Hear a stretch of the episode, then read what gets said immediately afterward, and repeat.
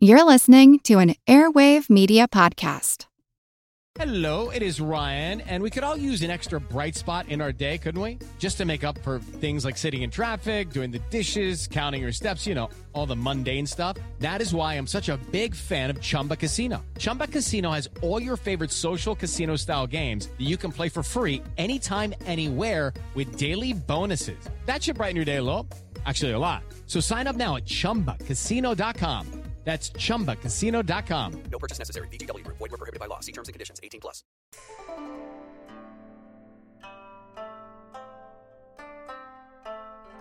Hello, and welcome to the history of China. Episode 72 As the World Burns. Welcome back. Now that we've all returned safe, sound, and recharged from our trip to the US, it's time to once again enter the fray of the late stages of the Age of Disunity as we wend our way towards its inexorable endgame. But it has been a month now, so it does behoove us to spend at least a moment or so to recap. When last we left China of the mid 6th century, specifically in the year 557, we'd undergone pretty much a complete shuffle of caste. In the north, the once fearsome Wei dynasty of the Xianbei tribes had fractured into rival factions. First, with both sides clinging to the shreds of former imperial legitimacy by appointing puppet emperors and naming themselves Eastern and Western Wei, respectively, before at last throwing off those transparent covers, overthrowing the nominal emperors of the Tuoba turned Yuan turned back to Tuoba clan, and formally enthroning their respective warlords as the emperors of Northern Qi in the east and Northern Zhou in the west in 550 and 557, respectively. Meanwhile, southern China had undergone its own series of bloody revolutions and civil wars following the departure of the Liang Emperor Wu and his stabilizing influence. In the aftermath of Wu's death, the Liang dynasty had quickly crumbled, due to in no small part its own internal divisions, but all the more so thanks to the disruptive influence of the lackey turned warlord, Hou Jing, and his flight south. Hou Jing had, of course, after fleeing the despised son of his departed master in Western Wei, briefly taken asylum in Liang before opting to instead seize the empire outright. He'd marched on the capital and seized it with little resistance, taking the imperial Xiao clan hostage and claiming first de facto regency, then outright imperial usurpation over the Liang Empire. Of course, virtually none of the regional lords were inclined to agree with this changing of the guard, and as such waged a multi front war on both Hou Jing and one another. The end result, by 557, did see Hou Jing killed, but also the entire western half of what had been Liang annexed by northern Zhou, and the eastern portion claimed by the general, Chen Baxian, and his new and eponymous Chen dynasty. All that remained of the once mighty Liang state was a tiny rump bordering Chen, Zhou, and Qi, and existing only as a vassal state of the regent lord of northern Zhou, Yu Wen Tai. So, four states, all of which, except western Liang, with both new names and new ruling dynasties, and with the entire civilization buckling and straining under a seemingly never ending series of crippling civil wars and social unrest. Ready? All right then, let's hit it. This episode will be focused primarily in southern China, looking at the post game for what had been the Liang dynasty, and what was now divided between northern Zhou in the west and the Chen dynasty in the east. Also, with that little blurb calling itself Western Liang, right smack dab in the middle. Then, next week, we'll round out our look at the post 557 carnage by swinging up to focus on northern Qi in the northeast and their ongoing tiffs with both their rivals in Zhou and the Rouran Khanate far to the north. So, that said, let's refresh ourselves on northern Zhou, the who's, the where's, and the why-fors of this newly established successor state to Western Wei. As with Northern Wei before it, Zhou was ruled by one of the many Xianbei tribes that had come from the northern steppes of Asia in centuries past. Up until 557, the ruling clan had been the Tuoba, directly related to the Northern Wei emperors of old. But that imperial stewardship had been in name only since 535, when the powerful general Yuwen Tai had poisoned the reigning emperor, who had fled to him seeking, ironically, protection from another general of Wei, Gao Huan. Yuwen had then appointed another emperor and assumed a puppet dictatorship over him. General Yuwen had never assumed the imperial mantle, But the charade was dispensed with almost as soon as the old man died in 556, leaving control of the empire to his third son, the 14 year old Yuwen Jue, who swiftly overthrew the Tuoba emperor and established himself as Emperor Xiaomin of northern Zhou in February of the following year. Well, I say emperor, because for all intents and purposes he was. But interestingly, though Xiaomin changed the dynasty, assumed the throne, and was given a regnal name, he very conspicuously avoided using the word emperor, or in Chinese, Huangdi, as his title. Instead, he took the title Tianwang, meaning heavenly prince or king.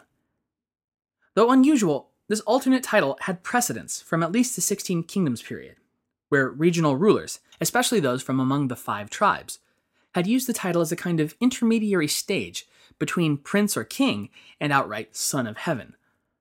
So we might think of the move as a shrewd one on Xiaomin's part.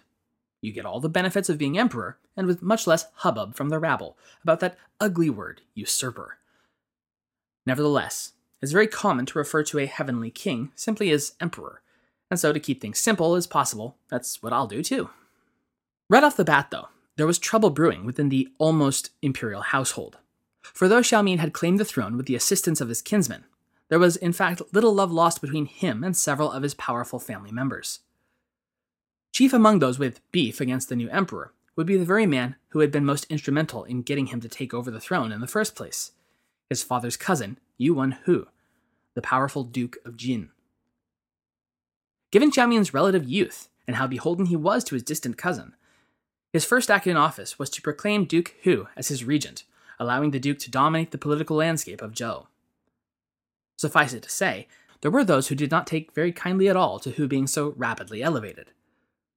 Within a month of Xiaomin's enthronement, there were already rumblings of discontent with this new political situation, which would ultimately result in two public executions of dukes and another's overthrow and forced suicide later that year. Yuwen Hu was clearly not fooling around. Emperor Xiaomin, meanwhile, had begun to develop his own plans to dispose of the family member who had been so necessary to get him on the throne, but now seemed more and more a hobble about his leg. He entered into plans with several of his father's key officials to quietly dispose of the Duke of Jin. These plans were foiled, however, when, in an almost comically predictable fashion, the plot was leaked to Yuwen Hu, resulting in the Duke disbanding the Imperial Guard and deposing the young monarch. Taken completely by surprise, Xiaomin had only been able to barricade himself in his private chamber, where he ordered both his personal eunuchs and his concubines to arm themselves and prepare to fight off the attackers. What would have likely been a gruesome scene indeed was averted, however, when Duke Hu's top commander managed to talk Xiaomin into surrendering peacefully, under the obviously phony promises that he wouldn't be harmed. When he did surrender, like almost every other emperor before and after, he was demoted, imprisoned, and finally executed. Xiaomin was succeeded by his elder brother, Yuwen Yu, who would be known as Emperor Ming. Now you might be thinking, wait a second.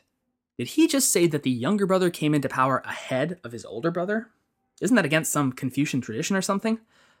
the answers are yes and yes.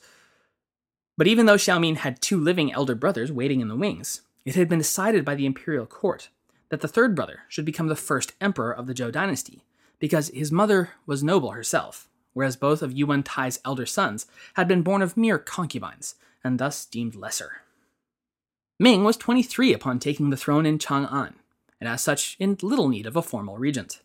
Nevertheless, he kept his cousin Hu on in that role for some time. Even so, by the spring of 559, Yuwen Hu had formally ceded his powers back to the imperial person directly, though he would, critically, retain control over the Zhou military apparatus. This assumption of full political control over the northern Zhou Empire was marked the following year by Ming casting aside the lesser title of Heavenly Prince and officially taking up the mantle of Huang Di once more, ruling truly as emperor in now name as well as function.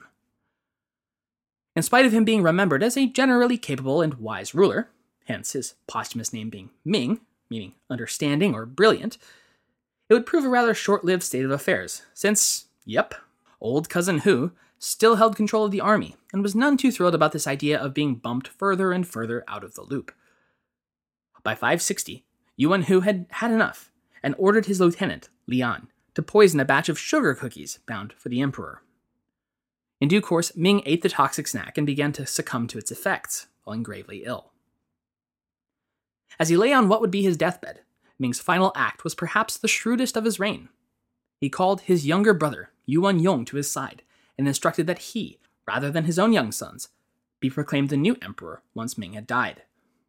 In so doing, Ming undercut what would have likely been a long and potentially catastrophic chain of child emperors controlled by their cousin, the Duke of Jin, and instead placed on the throne someone he knew could root out their treacherous cousin once and for all. Still, it would prove to be a dangerous and difficult time for the newly enthroned Yuwen Yong, since he was 16 or 17 at the time. Because of his age, the Duke of Jin was able to use his relative youth to reassert his claim on the regency, and with it, hold on to imperial power. The youthful emperor managed to stay in the regent's good graces by doing what came most naturally to him remaining silent and invisible. Even his elder brother, Ming, had observed of Yong prior to his death quote, He did not often speak, but whatever he spoke was always right. So, for the time being, Regent Hu had free reign of the Northern Zhou court and government, with the young Emperor Yuwen Yong seemingly serving as little more than window dressing, just the way Hu liked it. In 561, almost undoubtedly at Regent Hu's request, he named his cousin the Da Zongzai, meaning Chief Minister of State Affairs, a post that carried with it authority over all six of the ministries of the imperial government, specifically the ministries of personnel, revenue, rights, defense, justice, and finally, works. In short, all roads now led straight to Yuwen Hu.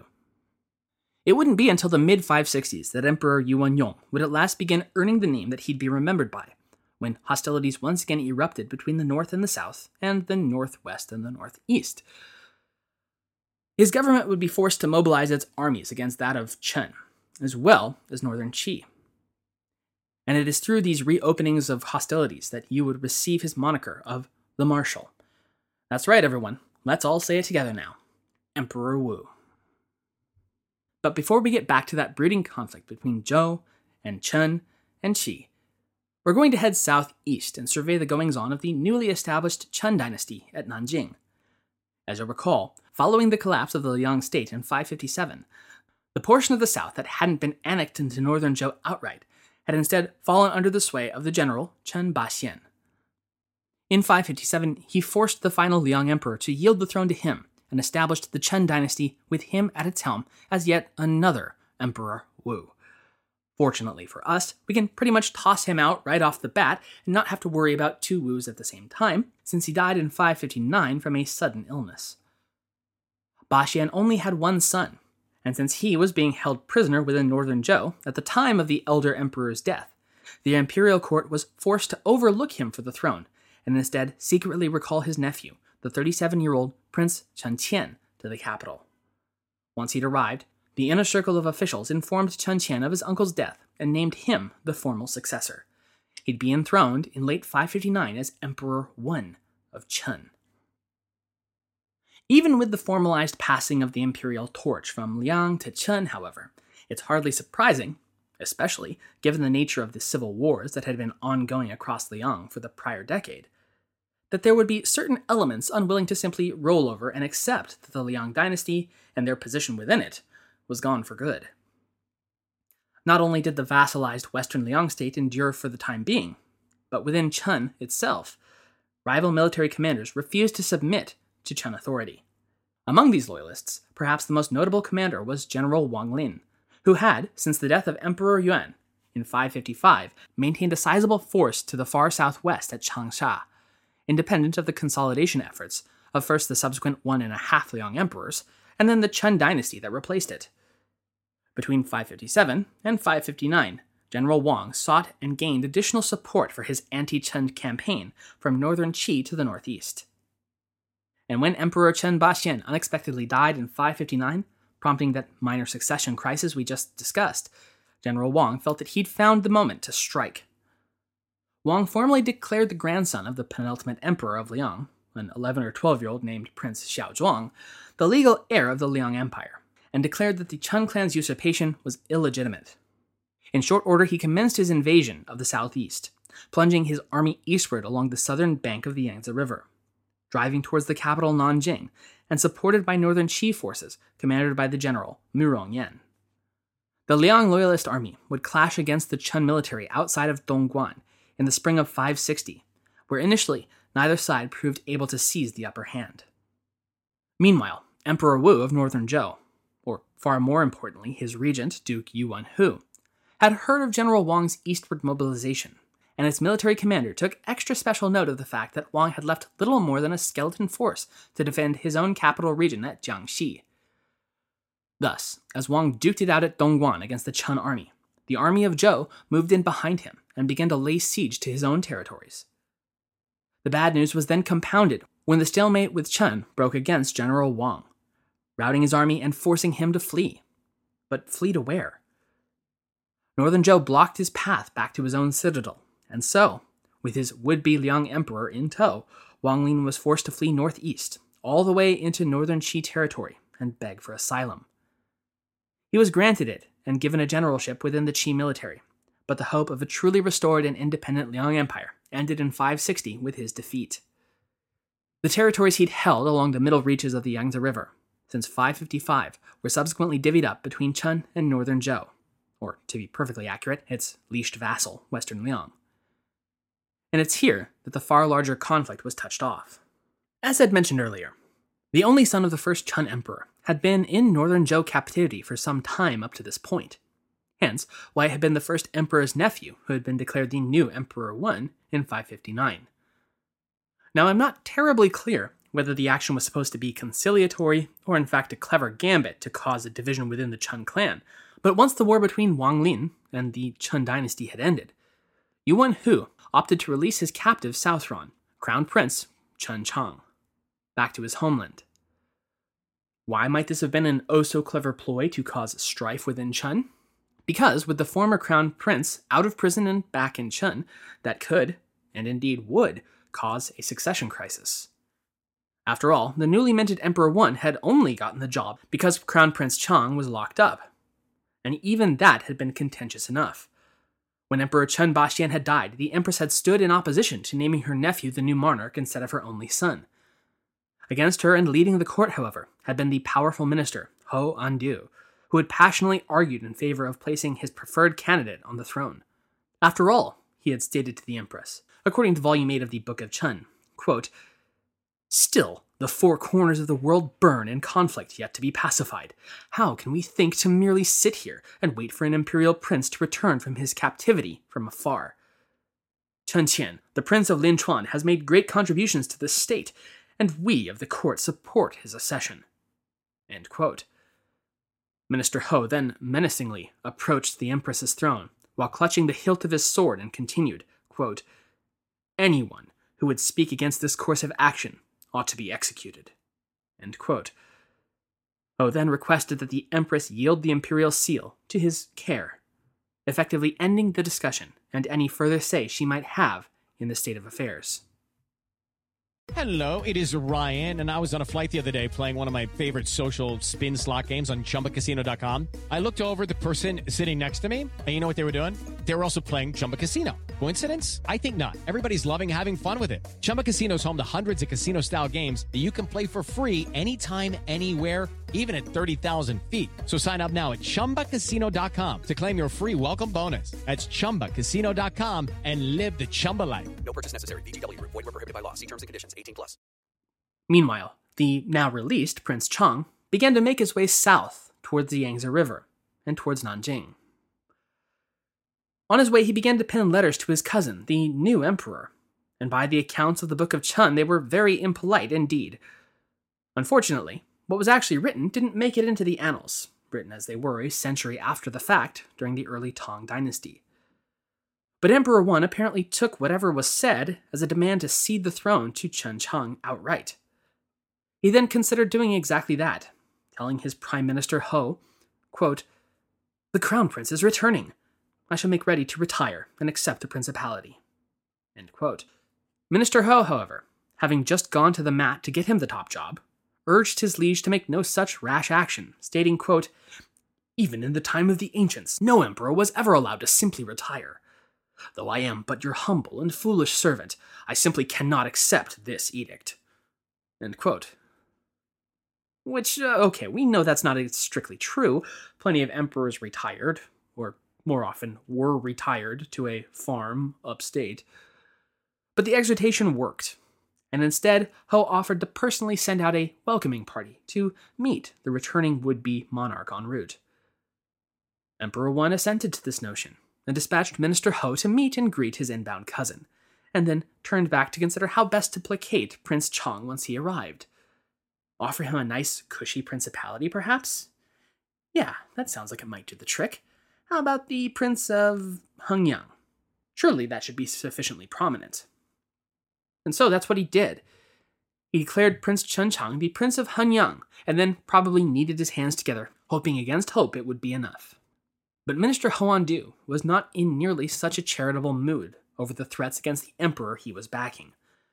And so, when he'd proposed sending a welcoming party to meet with Prince Chen, be assured that he had made comically large air quotes with his fingers while doing so. A month after Hou was dispatched, he finally met up with Chen Chang, who had at last entered Chen dynasty territory. This had been a really slow trip anyway, and he'd been further delayed all the more by that whole bubbub surrounding General Wang Lin's little failed rebellion. So only now that hostilities had subsided along the Yangtze River had Prince Chang been able to cross the river into Chen proper. And there, waiting for him, was Hou Andu with an imperial escort befitting one so royal as Prince Chang. But as the party wended its way eastward along the banks of the Yangtze, the imperial escort turned into an execution. Prince Chang was killed by Hou's men, and his body unceremoniously dumped into the mighty river they traveled along. Oh, you wanted to return to Nanjing, did you, Chen Chang? Well, now you can wave as you float by. When Minister Hou returned to the capital, conspicuously without the prince he'd been sent to collect, he sorrowfully announced that, gosh golly, the poor prince had taken a bad step and tragically slipped into the river and drowned. What a terrible, unpredictable, definitely not murder, tragedy. We can't really say if there was any kind of a knowing wink between Minister Hou and Emperor Wen as he stated this. But suffice it to say, Wen shed very few tears over his cousin's untimely death, and shortly thereafter gave Hou command of a prefecture. No reason, you know, just cuz. All of this power and prestige went straight to Minister Hou's head. And how could it not? Between 560 and 563, amid war against northern Zhou and combating a rising tide of regional warlords to the southeast, Hou Andu had become so influential that he'd begun to feel that he was just outright above the law. In short order, he, and those officers under him, grew arrogant and dismissive of Emperor Wen's orders, flouting the laws and knowing that even if they were arrested for their misdeeds, their powerful ally would get them off scot free in short order. Now, Emperor Wen didn't like that, not one bit. But the trio of actions that finally pushed Hou Andu from barely tolerable to outright treasonous would all come about in the winter of 563 564. First, at one of the emperor's feasts, he had the gall to ask, repeatedly, how the emperor felt about his position compared to back when he was merely the prince of Lin Chuan. Though the emperor at first ignored the question, the second time he was pressed, Wen responded, quote, Although it was by the will of heaven, it was also through your contributions. Following the feast, Hou pressed the issue further by then asking Wen to lend him the imperial feast decorations for a feast of his own he'd be holding the following day. Wen, already in a dark mood, could do little but grumpily assent to the request. But when the emperor arrived at Hou's feast the next day, what he saw was beyond the pale in terms of impudence. Minister Hou had seated himself in the emperor's own chair, while his guests had been seated in the chairs of the imperial officials. But in spite of all these acts of insubordination, Hou's final strike might have actually been unintentional. When a fire broke out at the Imperial Chongyun Palace, Hou was among those commanding the palace staff to put the fire out. As with any fire, time was kind of of the essence, and Hou entered the imperial residence to command his men. But critically, he did so in his full battle armor, a breach of etiquette that was way beyond forgivable. You must understand, to enter the palace armed and armored was the ultimate sign of disrespect towards the sitting emperor. You may recall that no one, save the emperor himself and his personal imperial guard, was allowed to carry arms of any kind within the palace grounds, and to do so was tantamount to declaring oneself equal to the Son of Heaven. maybe Hou hadn't really meant to. There was a fire after all, hardly time to change clothes in the middle of that kind of a crisis. And maybe such a breach might have been overlooked had the minister not been spending his spare time thumbing his nose at the emperor every chance he got. But he had, and Emperor Wen was in no mood to let this final slight pass, and so began arranging events to put an end to this out of control minister. In the winter of 562, the plan was put into action. Emperor Wen was worried, justifiably, that if he simply summoned Hou Andu to court, Hou might sense something was wrong and just, you know, refuse to come. He therefore arranged Hou to be promoted from one governorship to a somewhat more prestigious post. Rotating governors like this was pretty standard procedure. After all, an emperor didn't want his local officials to start getting too cozy with the local populace and start skimping out on tax collection or the like. So when Hou received the missive that he was being transferred, he thought little of it. On his way, as was customary, he stopped at the capital city to pay his respects, or whatever might have been left of them, to the emperor. And of course, Wen had arranged a feast to celebrate Minister Hou's arrival at Nanjing. Who could refuse such a thing? But when he arrived in the banquet hall, Hou found not guests, but armed soldiers waiting to arrest him. Emperor Wen had caught his rogue minister in his trap and proceeded to issue an edict announcing his crimes and then order Andu to commit suicide the next day. But in consideration for the tremendous help Minister Hou had been in putting him on the throne and then saving his reign, Emperor Wen did spare his wife and family from punishment and buried his body at imperial expense. One successor, Emperor Xuan, would go further by posthumously naming Hou a marquis and then allowing his son to inherit the title, which was a rarity in imperial Chinese history.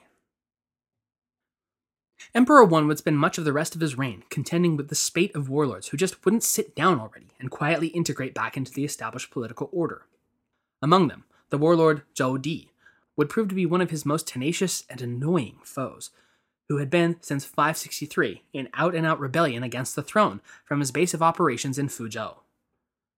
Though the warlord's army proved no match for a toe to toe fight against the Chen Imperial Army, he had nevertheless managed to regroup in the wilds of Jin'an outside of Fuzhou and launch an incessant guerrilla campaign. Over the course of 564, these tactics would prove fruitful and Zhou's guerrilla army was able to take and hold several stretches of the territory they'd previously been driven out of. But that would turn out to not be such a great turn of events, after all. That's the thing about guerrilla armies. They're really effective at prolonging a conflict, potentially almost indefinitely. But they come about only when the resistance force is not powerful enough to directly take and hold territory. Insurgent movements must be mobile and fluid, and that's why they're so frustrating to conventional military tactics. But holding territory takes away that flexibility and fluidity. A guerrilla army willing to fight and die for a particular piece of land is no longer guerrilla. It's once more a conventional army that can be crushed like one by a superior force. And in 565, that's just what happened. The Imperial Chen general, Zhang Zhaoda, was able to pin Warlord Zhou's army at their headquarters at Jinan, and in the course of the fighting captured and executed two of Zhou's top lieutenants, including his son in law. By that fall, it was all over. Zhou Di had been defeated on the field, and then adding insult to injury, betrayed by his own men, who had grown tired of failure and turned him in to the Chen authorities. He was subsequently executed, bringing about an end to Emperor Wen's warlord problems to the south, and granting the Chen Empire, at last, a large degree of unity. But that period of relative calm would not last very long. The next year, in fact, 566, Emperor Wen took ill and died at the age of 44. The Chen dynasty was left to his son and heir, Crown Prince Chen Bozong, who, depending on the book you're drawing from, was somewhere between 12 or, probably more accurately, 14 or 15 at the time of his enthronement.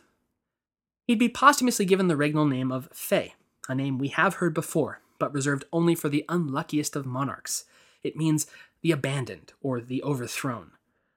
Needless to say, he will not be lasting for very long. Given his youth, Emperor Wen had felt it prudent to leave the actual management of the state in the hands of a collective of capable court officials he trusted to keep things running smoothly until the new monarch could take up the reins for himself.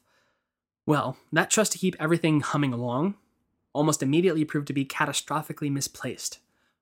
Right out of the gate, the ruling coalition factionalized into two mutually hostile parties. One of these factions was led by the emperor's uncle, Chen Xu, As for the other faction leaders, well, we're not going to worry about their names, because they last just long enough to be tripped up while trying to oust Chen Xu, and for the troubles were ousted themselves, with one suicided and the other permanently demoted to a trivial position. Boom. Suddenly, the coalition, specifically designed to prevent the, oh, I don't know, single individual from wielding too much state power and getting eyes on the throne itself, was, wouldn't you know it, now dominated by a single power hungry uncle. Whoops. By 568, Chen was in what you might reasonably describe as a reign of terror, with purges and executions all across the political classes, and all at the whim of Uncle Xu. Into this, the by now demoted brother of Emperor Fei had made some plans to assume the throne himself and end this nonsense, which of course Chen Xu learned all about. In response, he had an edict issued using the seal of the Grand Empress Dowager, publicly accusing Emperor Fei and his brother of having conspired with those other two officials he'd had off in 566. But the edict went further, claiming to have apparently consulted with the dead and gone Emperor Wen, who had concurred that Fei was unsuitable for the throne, and what he really wanted was his good old brother Chen Xu to rule instead. Seems legit, right? That winter, therefore, it was the boot for both the ineffectual Emperor Fei and his troublesome brother. Overthrown, demoted, assassinated, the end. Xu subsequently assumed the throne, as per his dead brother's quote unquote wishes, as Emperor Xuan. But curiously, not right away. For reasons still unknown, he left the throne vacant for more than a month before finally doing what everyone surely knew he was going to do all along. Nevertheless, the tyrannical nature of Chen Xu's ascent to power had put everyone in the empire on edge. And one official in particular, the governor of Xiang province, Hua Jiao, worried that his head might be the next on the chopping block once Xu formally took power, thanks to his close ties to several of Xu's now executed political opponents. Governor Hua therefore sent messages to both northern Zhou and its vassal kingdom, western Liang, begging the two powers to come to his aid against the newly enthroned Emperor Xuan. Emperor Wu of northern Zhou duly sent an army to aid the governor, by which, of course, I mean effectively annex his territory into Zhou proper, along with the army sent by western Liang with a similar mission. Even with this triple alliance arrayed against it, though, the Chen army was able to easily break through the combined Zhou, Liang, Xiang forces and rout them. In the aftermath, not only had Chen managed to retain its hold on Xiang province, but had even forced minor territorial concessions from both western Liang and northern Zhou when they sued for peace in early 568. Now both adversarial with the rising southern power of Chen, which had just proved itself the military match of even the best northern Zhou's army could throw at it, the respective rulers of northern Zhou and northern Qi agreed to terms of peace between one another, at least until they could sort out this whole Xuan of Chen situation. Then they could go back to being the mortal enemies they were born to be once more. But it is here that we are going to leave off today, an uneasy, sure to be broken soon three way peace. As China continues to stumble and slaughter its way through the end stages of more than three centuries of disunity and near constant civil war. But the good news is, if you really, really squint, is that we can actually begin to see the light at the end of this particular extremely murky tunnel. I don't have it all quite worked out yet, and I may run into something that demands I take the time to stop and examine it more fully. But I'm going to make the careful guesstimation that we're going to get to the magic year of 589 in the next three or four episodes. 589 is, of course, the usual end date of the period of disunity, but we've still got a lot of ground to cover before then. That said, next week we're going to be pressing forward, but not before swinging to the east and letting Northern Qi get caught up with the rest of our players into the 560s and they have certainly had their hands full. Between duking it out with Zhou, to dealing with the Rouran Khanate that was just constantly a problem, to its own degenerating internal political and military climate, my, how the mighty have fallen. Thank you for listening. Audible.com is the world's leading provider of spoken audio content. With more than 180,000 books, radio and TV programs, magazines, and newspapers, you're sure to find something you like. Use the URL audible.com slash THOC and you can get a free 30-day trial membership, as well as a free download of your choice. Even if you decide you don't want to keep going after 30 days, you still get to keep the book. So, long story short, try audible.com slash THOC if getting a book for free sounds good to you. I'd like to make a recommendation, but I found it a thoroughly entertaining and engaging book throughout. It's called Our Magnificent Bastard Tongue by John McWhorter, and it traces the long, strange trip of the English language from its Proto Germanic heritage on a tiny island in the northern Atlantic to the world spanning global language of trade, business, perplexing grammar, and thoroughly useless letter patterns we know and scratch our heads at today. And Our Magnificent Bastard Tongue is narrated on Audible by John McWhorter himself, and he is as witty and engaging through earphones as he is on print. So, for that and hundreds of thousands of other options, once again, please visit audible.com slash THOC for your free audio download.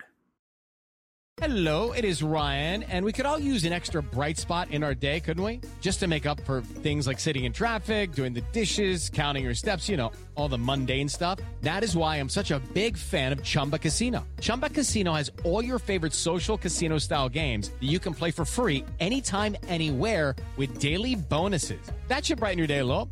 Actually, a lot. So sign up now at chumbacasino.com. That's chumbacasino.com. No purchase necessary. Group. Void were prohibited by law. See terms and conditions. 18 plus.